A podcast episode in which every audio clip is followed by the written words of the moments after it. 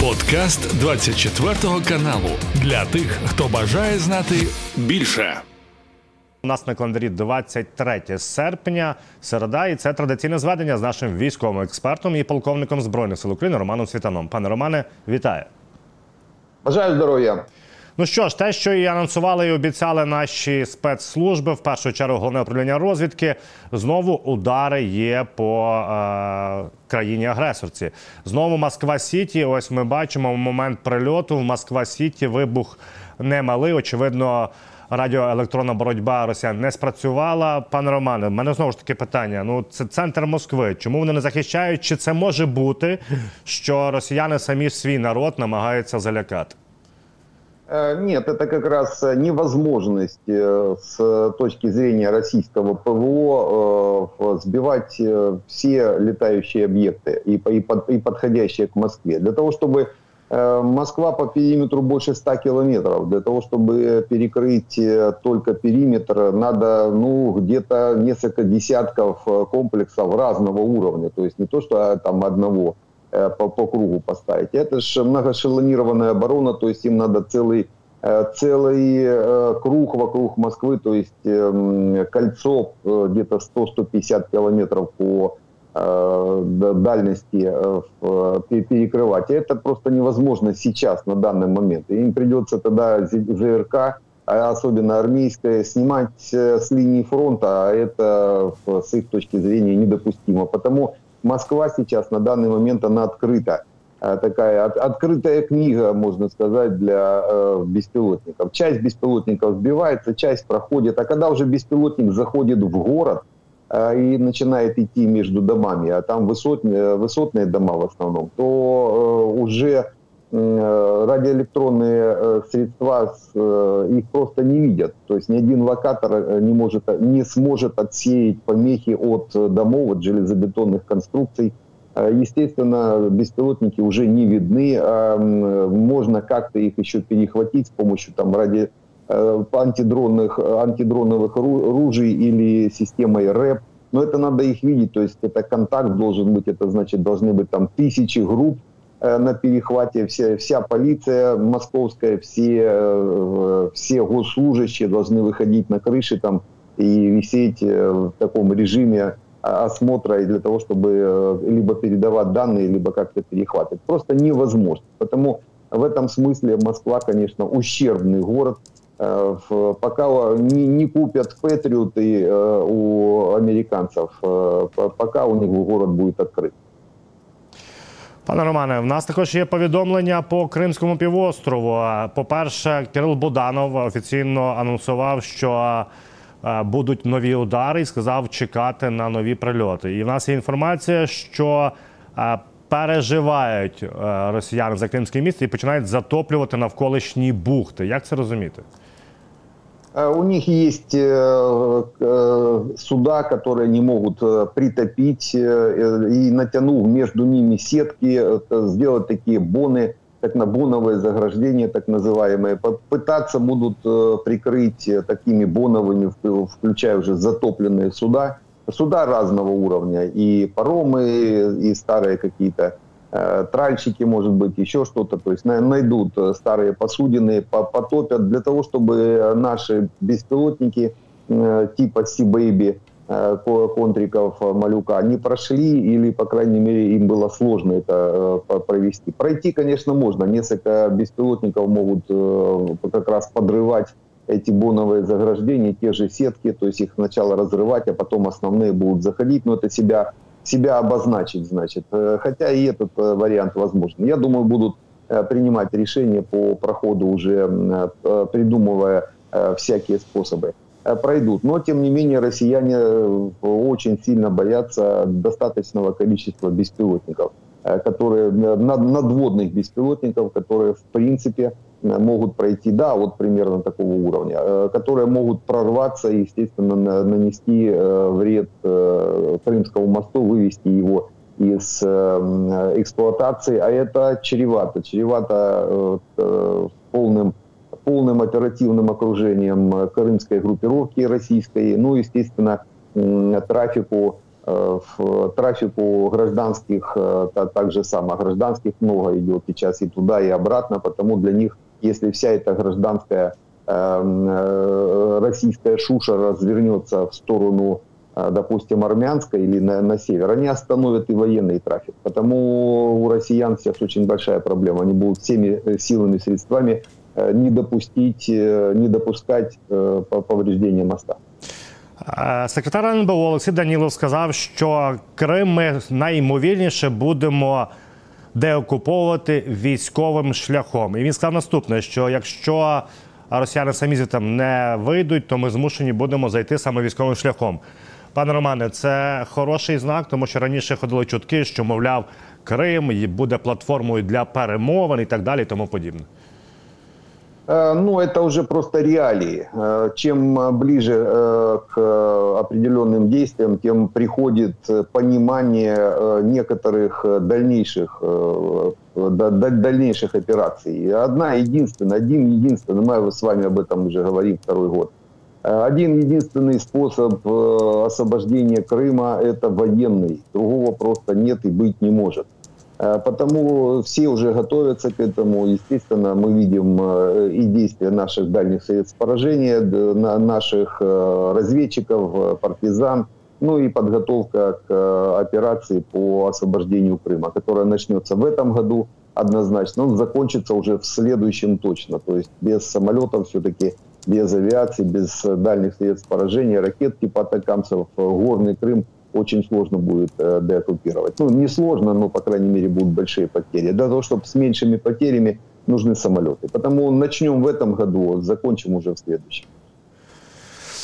Пане Романе, якщо рухатись далі, в нас є наступна інформація по тому, що от ми просуваємося біля роботи, не дивимося на карту, і е, є удари вже хаймерсами по позиціях Токмаку. Як ви вважаєте, Токмак це найближча ціль Збройних сил України?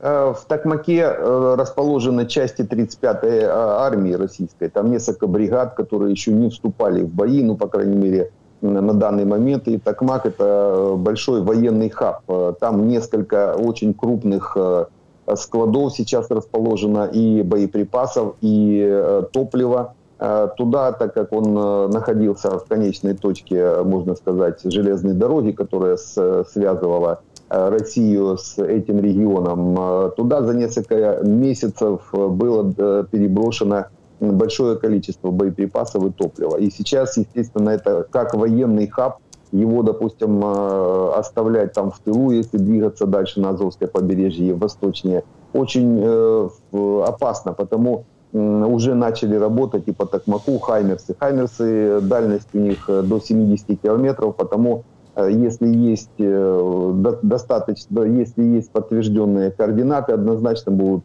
уничтожаться. Вот пока мы еще не достаем армейской артиллерии до Токмака, я думаю, в ближайшее время уже начнем армейской артиллерии доставать. Пока работают Хаймерсы. Но после уничтожения основных баз в районе Токмака у россиян не останется, э, не останется практически э, складов и особенно топливоприемников э, для того, чтобы снабжать движение армии. Им придется тогда отходить, отходить, допустим, к тому же Мелитополю, к тому же Бердянску, так как кроме Токмака здесь больше у них в этом районе уже больше ничего не останется. Пане Романе, є цікаве повідомлення від Німеччини. Ангеліна Бербек сказала наступне: що Німеччина вважає легітимними удари українських дронів по Москві. Е, і як ви вважаєте, е, це є хороший знак, тому що раніше німці постійно казали, що вони побоюються власне прильотів на територію агресора. Ну, это как минимум первый шаг э, к признанию того, что э, военные объекты на э, территории России являются легальными военными целями.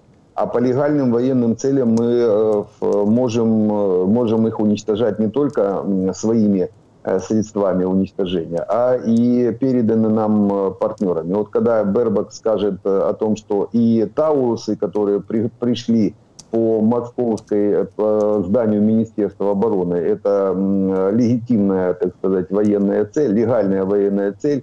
и мы можем э, немецкими Таурусами работать э, по Москве, по военным объектам. Вот это будет, так сказать, последний уже из этой лестницы шагов, которые должны пройти наши партнеры с пониманием того, что военные объекты на территории России, легальные военные цели, которые нам иногда больше доставляют хлопот, чем даже те, которые находятся на оккупированной территории. Пане Роман, Нью-Йорк Таймс передає наступне: що американські е, офіцери і американські аналітики кажуть, що Збройним силам України, начебто, потрібно міняти е, тактику контрнаступу, бо ми, е, начебто, розпилюємо свої сили, маленькими групами діють, а вони кажуть, що навчали нас діяти більш масово. Ну, они правильно, они нас научили э, ездить на Мерседесе, только Мерседеса не дали. Они нас научили работать массированно по направлениям, э, с, по, только не дали самолетов, э, которые должны вскрывать линии обороны, э, а потом массированно двигаться э, по, по земле. То есть э, здесь просто э, чуть или непонимание, или, может быть, э, игнорирование некоторых, э, некоторых моментов без авиации, без дальних средств поражения ракет типа Атакамсы, допустим, и ракет типа М-26 для Хаймерсов в достаточном количестве, это РСЗО, э, нам нельзя собираться большими группами, так как э, мы находимся под ударом э, российских, российской авиации. Они как семочки перещелкают большие группы техники. Су-34 видит скопление техники с дальностью в 70 километров. 70.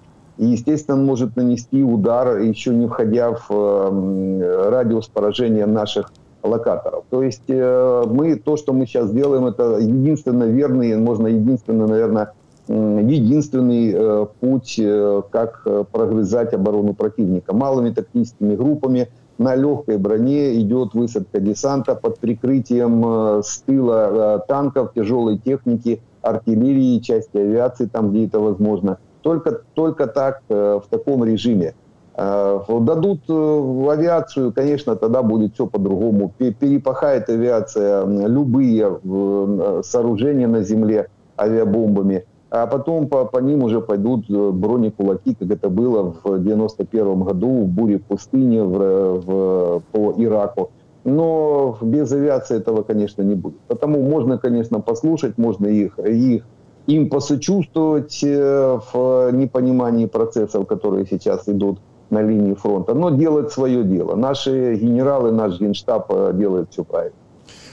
Якщо говорити по снарядах, пане Романе, е, передають е, наступне прес-служба Українська бронетехніка, що Україна налагодила виробництво 120-го міліметру з двома країнами НАТО.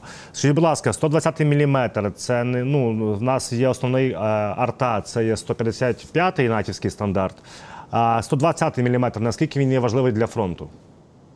Это 120-миллиметровые мины для э, минометов. Того, это, это то оружие, особенно против пехоты, которое очень востребовано при вскрытии Э, обороны противника, любого противника. То есть э, именно 120 82 но 82 это все-таки легкий миномет, дальность 3-3,5 километра. А 120 это тяжелый миномет с дальностью в 7 километров, э, в районе 7 километров, который, который выкуривает россиян из укрепрайонов, из отрытых траншей или каких-то других э, такого рода э, сооружений. То есть это то, что важно, нужно, особенно для наступательных действий, как раз э, на оборонные рубежи противника.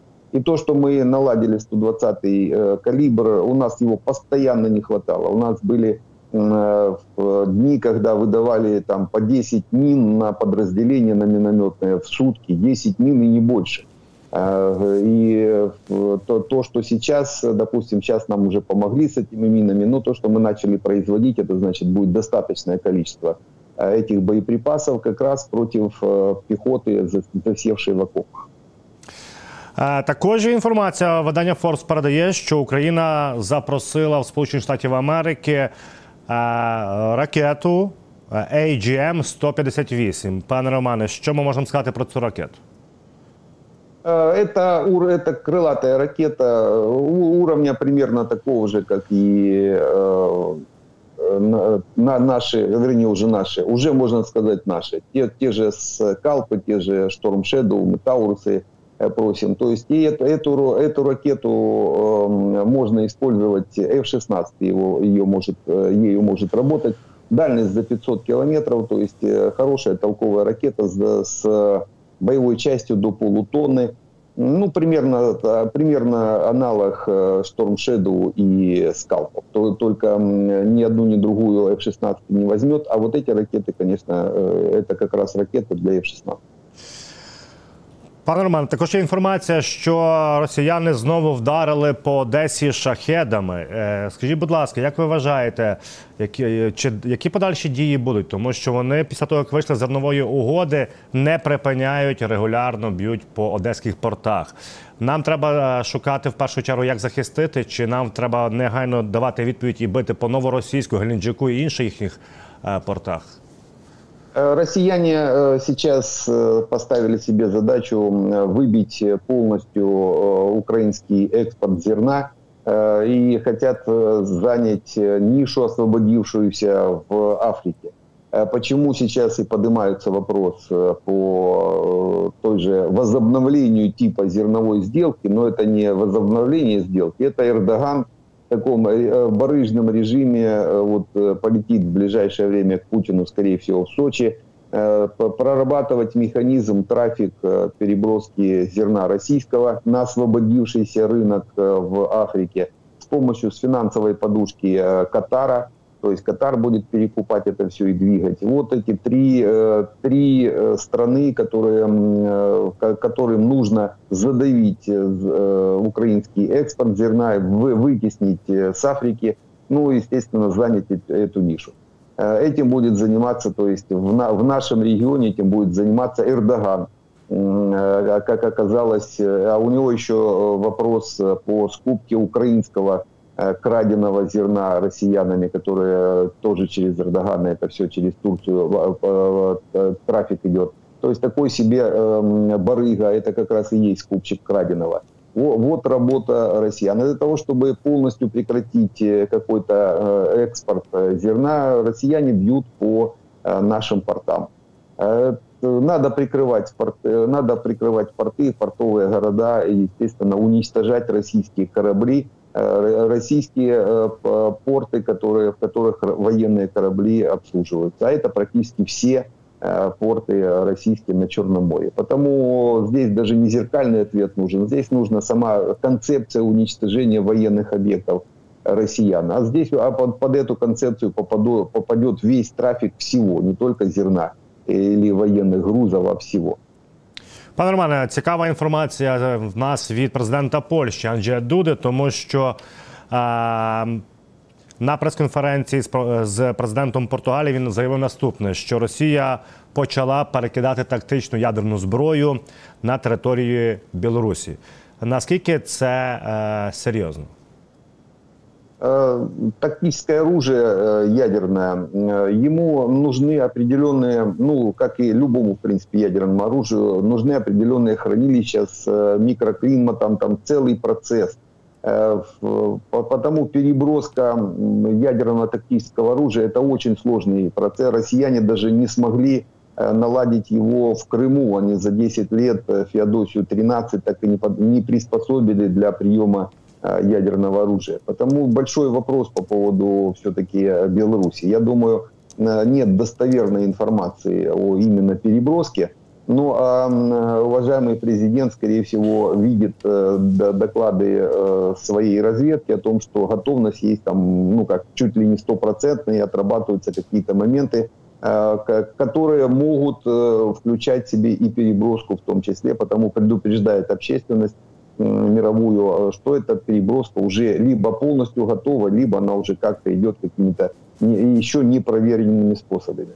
Я не думаю, что все-таки реально будет переброска тактического ядерного оружия в Беларусь. Как только Лукашенко получит контроль над тактическим ядерным оружием, он сразу же отбросит Путина как партнера, будет другие пути искать, то есть восстановит свой ядерный статус.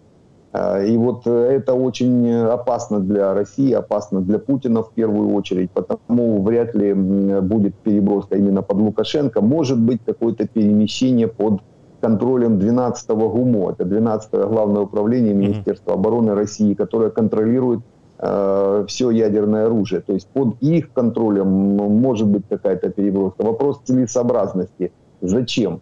Э, дело в том, что чем ближе к линии фронта оружие, тем легче до него достать. То есть э, оно может попасть под удары Э, противника. И это сразу будет, первые удары сразу пойдут по хранилищам с ядерным оружием. Потому его всегда хранят глубоко в тылу, а доставляют средствами доставки, ракетами с дальностью, допустим, те же Х-101 ракеты, которые идут по Украине, так у них дальность 5,5 тысяч километров. То есть зачем, допустим, подтягивать тактическое ядерное оружие к границе, если можно его хранить за Уралом, в конце концов, Э, снаряжать ракеты Х-101 и отправлять э, до Ла-Манша. То есть, по большому счету, здесь нет логики. А значит, э, что-то связанное может быть с ИПСО в чистом виде с інформаційно-психологічними спецопераціями. Пане Романе, міністр оборони України Резніков сказав, що військоматам нададуть доступ до всіх державних реєстрів. Що це означає? Тобто тепер будуть ще пристальніше е, шукати е, мобілізованих? тих, кого треба мобілізувати? Э, доступ к реестрам – это доступ э, к личным данным, потому здесь очень много вопросов будет, если будет э, такого рода передача, вопросов правового характера. А то, что надо проводить или продолжать мобилизацию, допустим, сейчас, она, она важна для пополнения наших ресурсов, либо для увеличения наших ресурсов но э, пополнять не готовыми э, и не мотивированными и не профпригодными людьми э, в, данном, в данной ситуации, это неправильно, неграмотно. Нужно сразу привлекать, если уже возникает вопрос, об этом знают, естественно, наш Генштаб, если возникает и Министерство обороны, именно Министерство обороны отвечает за, Резников отвечает за набор, это его парафия, а не Генштаба. Генштаб может только заявки давать, а целый весь процесс э, отвечает Министерство обороны. И э, в, в, в, таких, в такой ситуации, как мы сейчас оказались, когда были практически не готовы, не было введено военное положение перед войной, э, разворачивание уже в процессе агрессии – Э, происходило, то сейчас надо привлекать, и в течение этих полутора лет это надо было делать. Это не, не та система, которая работала, а должны были сразу привлекать мотивированных и профпригодных. У нас мотивированные и профпригодные все госслужащие, особенно те, которые имеют э, обращение с оружием. Это Министерство внутренних дел, это Э, пограничники, МЧСники, там, таможенники, там, э, прокуроры, охранные службы, особенно охранные службы, которые под крылом э, МВД сейчас попрятались. То есть надо, надо реально подходить чуть по-другому. Надо снимать спецучет, снимать со спецучета э, всех мотивированных, всех, кто получает э, содержание от государства. Это прямая мотивация. Ну и, естественно, у них все профпригодные, потому что с оружием э, был допуск к оружию, значит, уже профпригодные. Вот несколько сотен тысяч человек, э, которых и нужно было набирать в течение этих полутора лет, а не ловить по улице людей, которые э, не, не имеют, с одной стороны, ни желания, ни возможности, генетической в том числе, выполнять боевые задачи. Ну и второе, второе направление, это очень важное, здесь вообще не нужны никакие реестры, это перенаправление финансовых потоков э, финансирования контрактников сразу напрямую на комбригов. Э, командиры бригад должны набирать э, к себе контрактников, отбирая, то есть создавая сначала очередь с помощью финансовых определенных моментов, а дальше отбирая профпригодных для выполнения боевых задач.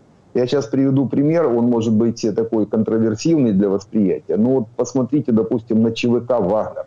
Э, у него нет военкоматов, у Пригожина нет военкоматов, у него лучшие э, спецы. Э, почему? Потому что он платит определенное количество денег то это именно так, такое, за которое приходит специалист. А дальше он отбирает лучших, у него служат лучшие. И вот, вот такой механизм, как бы он там ни казался непонятным или непринятным, именно такой механизм должен работать. Война это и военное дело это профессия, тяжелейшая профессия. И профессионалы высокого уровня должны воевать. Почему? Потому что ну, доли секунды иногда отделяют жизнь от смерти. Это просто, я как летчик говорю, в авиации это очень, э, так сказать, э, просматривается. именно отбор в, в авиацию именно такой. Вот э, как летчика отбирают, вот так надо отбирать и любого военнослужащего. Любого. Именно по таким критериям. Мотивация, а потом профпригодность. Це був подкаст для тих, хто бажає знати більше. Підписуйся на 24 канал у Spotify, Apple Podcast і Google Podcast.